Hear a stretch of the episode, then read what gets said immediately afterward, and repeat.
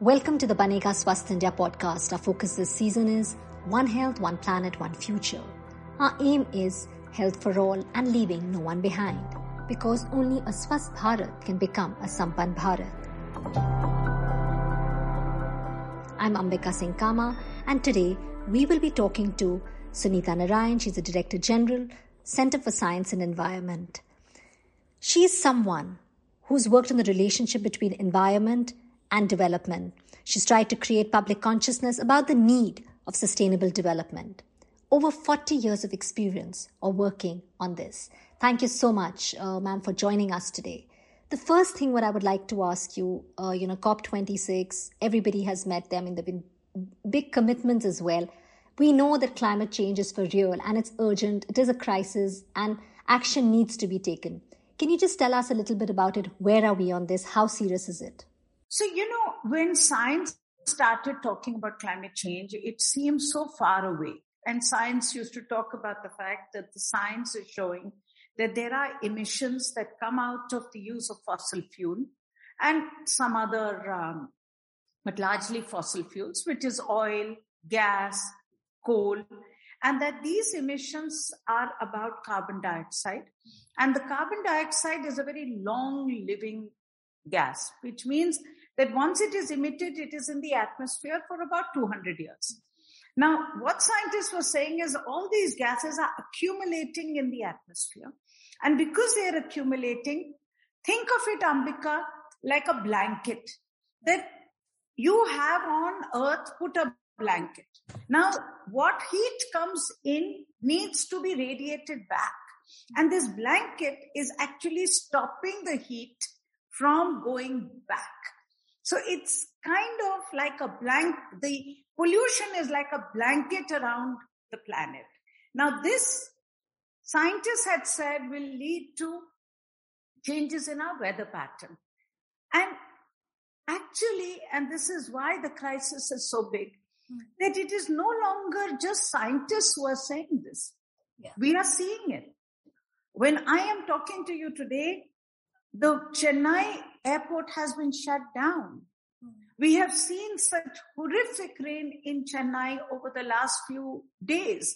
Now you can say to me that Chennai always had bad rain, once in five years, always. But the fact is that once in 10 year episode is now becoming a once in five years, once in three year, once in two year episode.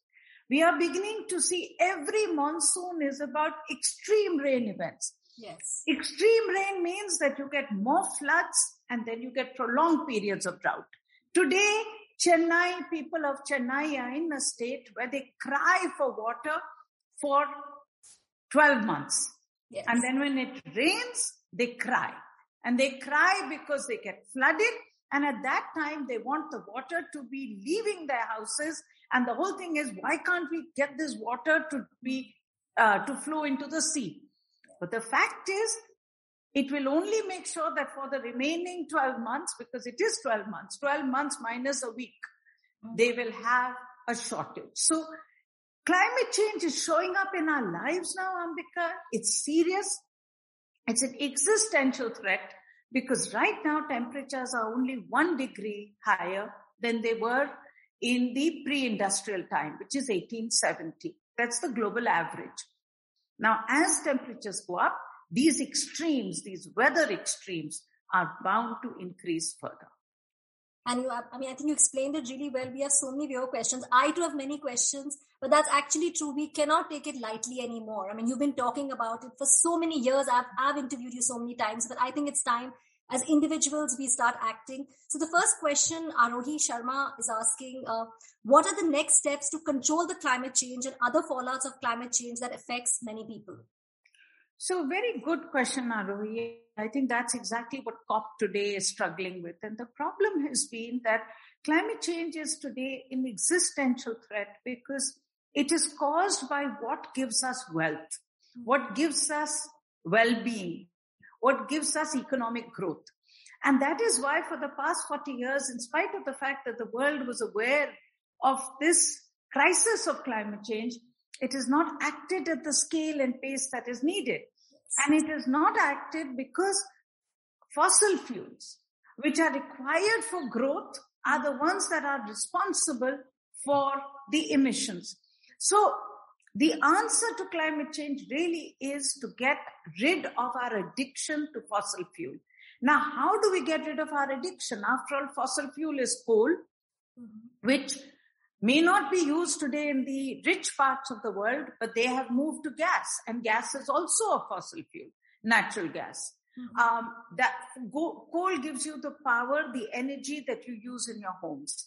Then you have oil. Oil is where transport sector, whether it is transport of cars, whether it is transport of buses, whether it is freight, whether it is railways, diesel run railways, or whether it is um, aircrafts. So everything that we know today is because of the use of power, electricity, which is from the use of fossil fuels.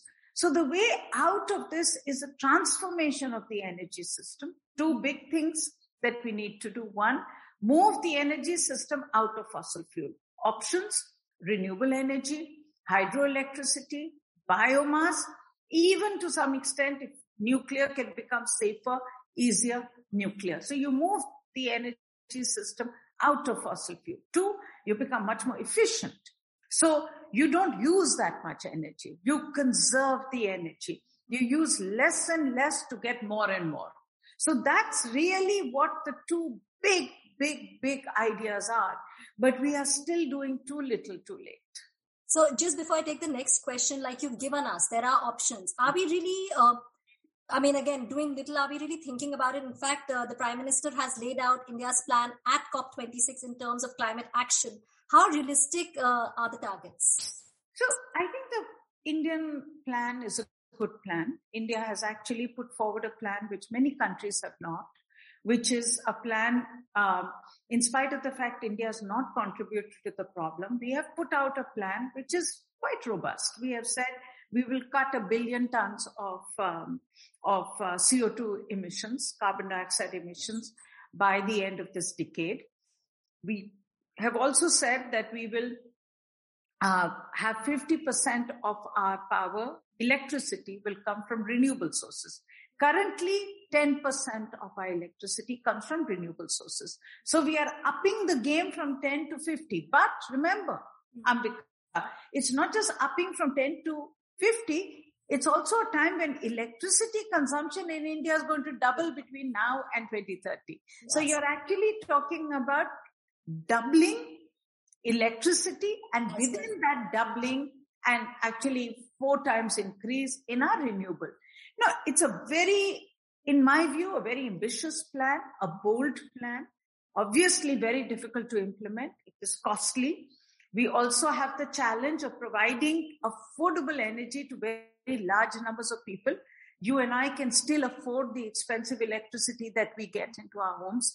Mm-hmm. But people in India need access to affordable energy.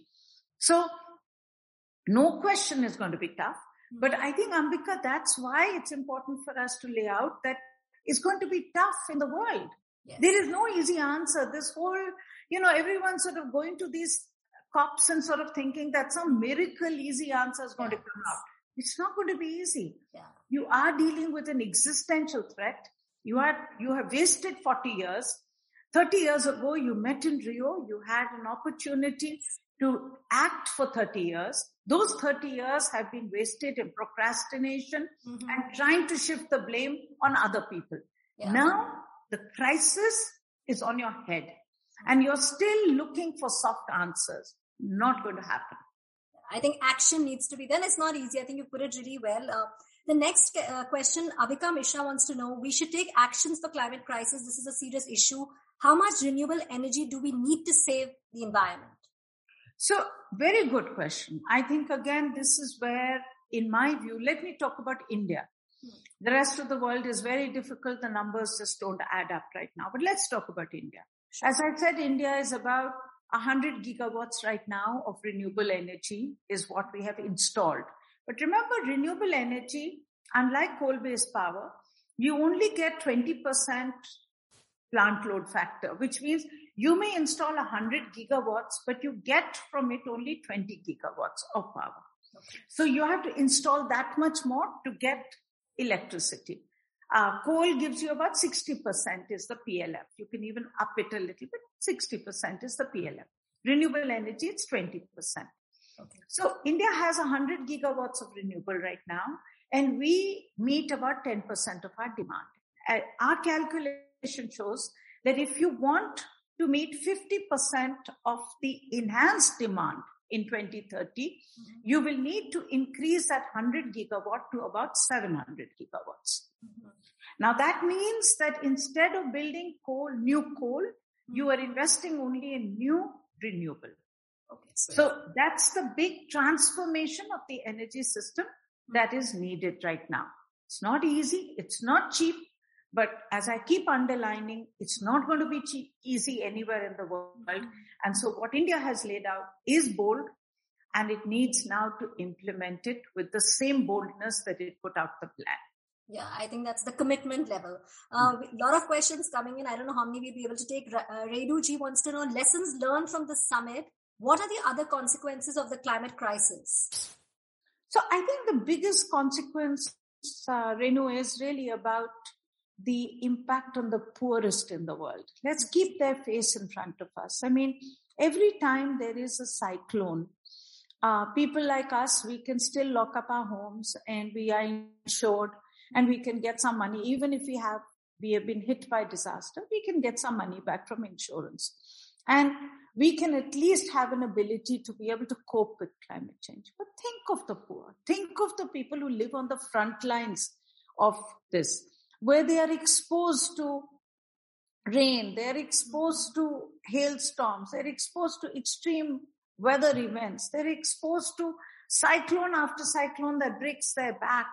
You know, it's basically talking about the inability then to cope. Then what happens? They migrate. As they migrate, you have larger numbers of people coming into your cities. You have larger numbers of um, unemployed on your hands. It creates insecurity. It creates more and more frustration. So you're basically making the world both poorer yes. and also more insecure. And I think that's the more, that's the thing that should worry us because it's not just about India, it's about the world. world. I mean, look at immigration is such a hot potato in the world. And with climate change, it's going to get worse. So, in fact, uh, Mohammed Asif, there are a lot of questions uh, which are repeated. So, I'll take Mohammed Asif wants to know: Is India doing enough to tackle? I mean, the need to take immediate action. So, see, Mohammed, I think there are two levels. One is definitely we have set out a plan today, and I think we need to act on the plan. And there is no doubt, as I keep saying, it's a bold plan, but plans have to be implemented for them to really be plans. And it's, it's going to take something for us to put it together. But, you know, clearly, as for, I'm an environmentalist, for me, the whole challenge of climate change is not about the global problem, but it's also about how it relates to the local pollution yes. and how we can build a co-benefit approach. So, um, you are seeing terrible pictures of pollution in Delhi. Now, the big problem with pollution in Delhi is also the use of coal. Now, the pollutants are different. So the pollution which you and I are seeing in Delhi is particulate matter or NOx or SOx, whereas the pollution which is creating climate change is carbon dioxide. But the source is the same. Yes. It's the use of coal.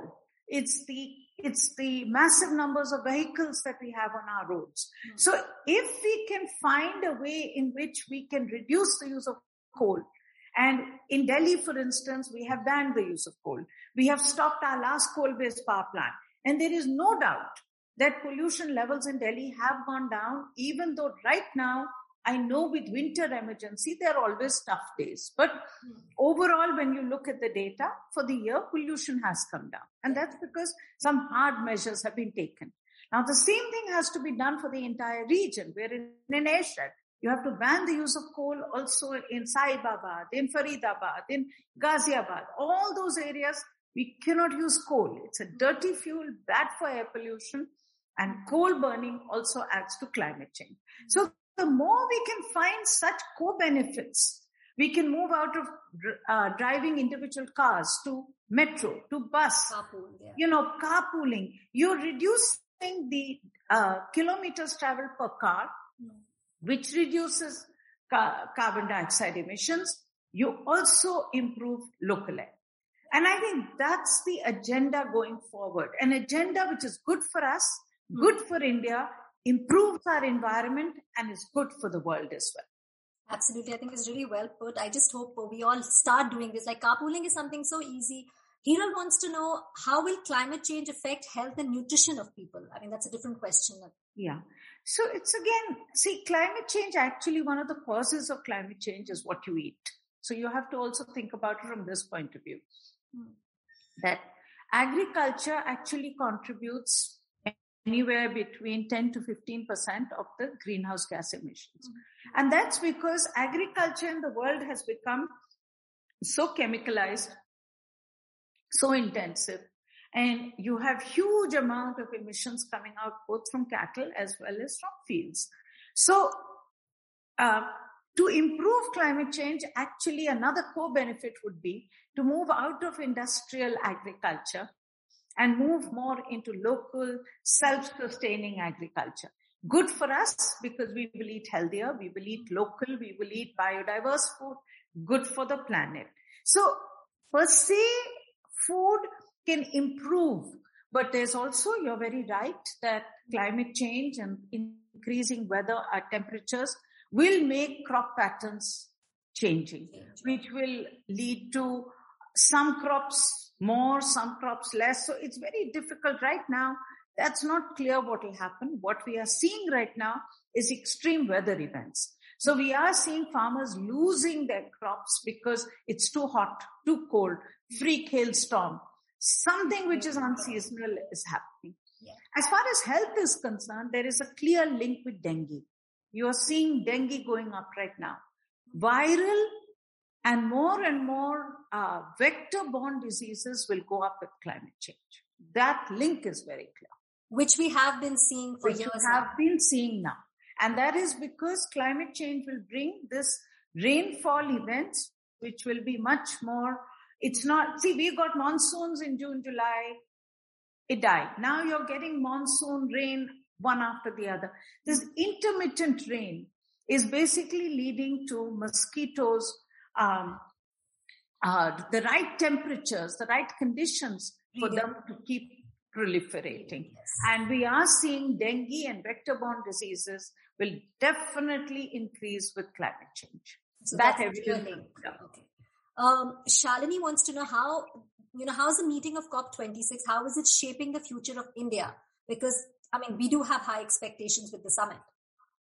So I think, Shalini, it's going to shape the world. It's not just about India. India is one part of the world. And we have to play a role as India in COP26 to make sure that we can become the voice of the voiceless. We can be, we can make partnerships with people who are similarly affected by uh, climate change as us, the victims of climate change. And we can also be a loud voice asking for um, the rich countries to reduce their emissions. We can also be a loud voice saying we are walking the talk. We want you to walk the talk as well. And we can be a loud voice saying we want our right to development, but we want to develop differently. So I think India can play and is playing, but is, is a very important part of the global community to play that role and to assert the needs of um, countries like India, which need development. They also realize that this is development at a time of enormous climate risk. Uh, just a last question we'll take. Uh, Barkha wants to know what is the difference between 1.5 degrees centigrade and 2 degree temperature rise and global warming? What is being discussed at COP26 on this? And we've been reading a lot on this as well. Yeah, no, it's a good question. And I think uh, every one of the questions has been very good. So thank you, Ambika. And thank you, everyone. I think the big issue, the difference between, you know, it's, it's impossible to explain, but let me explain it this way. We have seen only one degree, 1.1 degree temperature rise from pre-industrial time. So 1870 to 2020, we have seen on an average global temperatures increasing by one to, I mean, 1.1 degrees centigrade. That's the rise. You're already seeing such dramatic events in your world. Okay? Everything from wildfires to droughts to intensification of cyclones to high cold, high hot season to dust storms. You are, I mean, it's the revenge of Mother Nature already.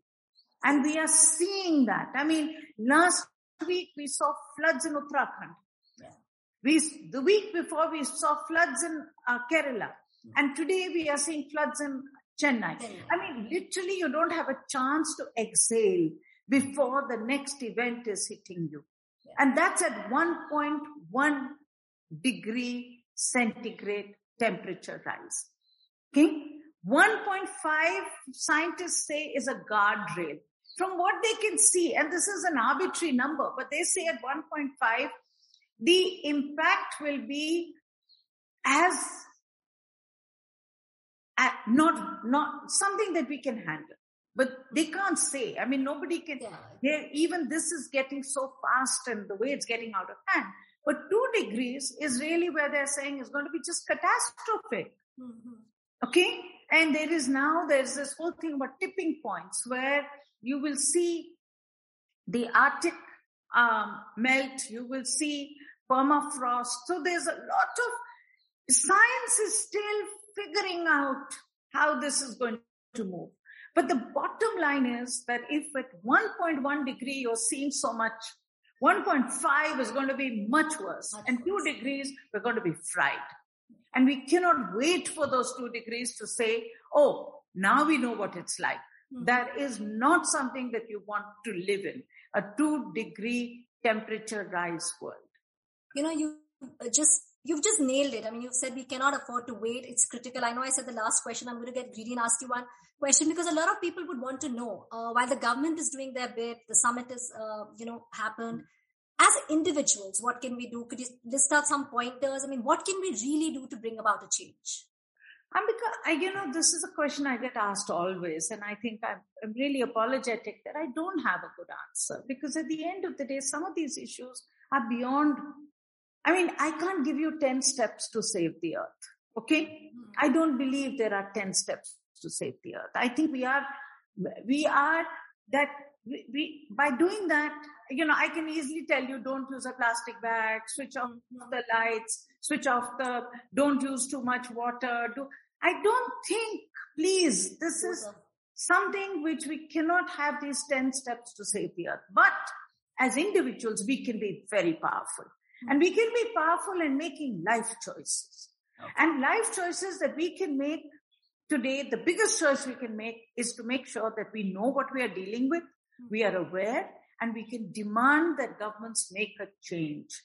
What we can do, we must do. So if we can make sure that we can take a bus, we must take a bus. But you know, my problem is I can't tell people to take a bus knowing yes. that I'm not the chief minister of Delhi who told people not to uh, you know, take their car out. But the fact is Delhi hasn't bought a single bus in 10 years. Yes. There are no buses for people to take.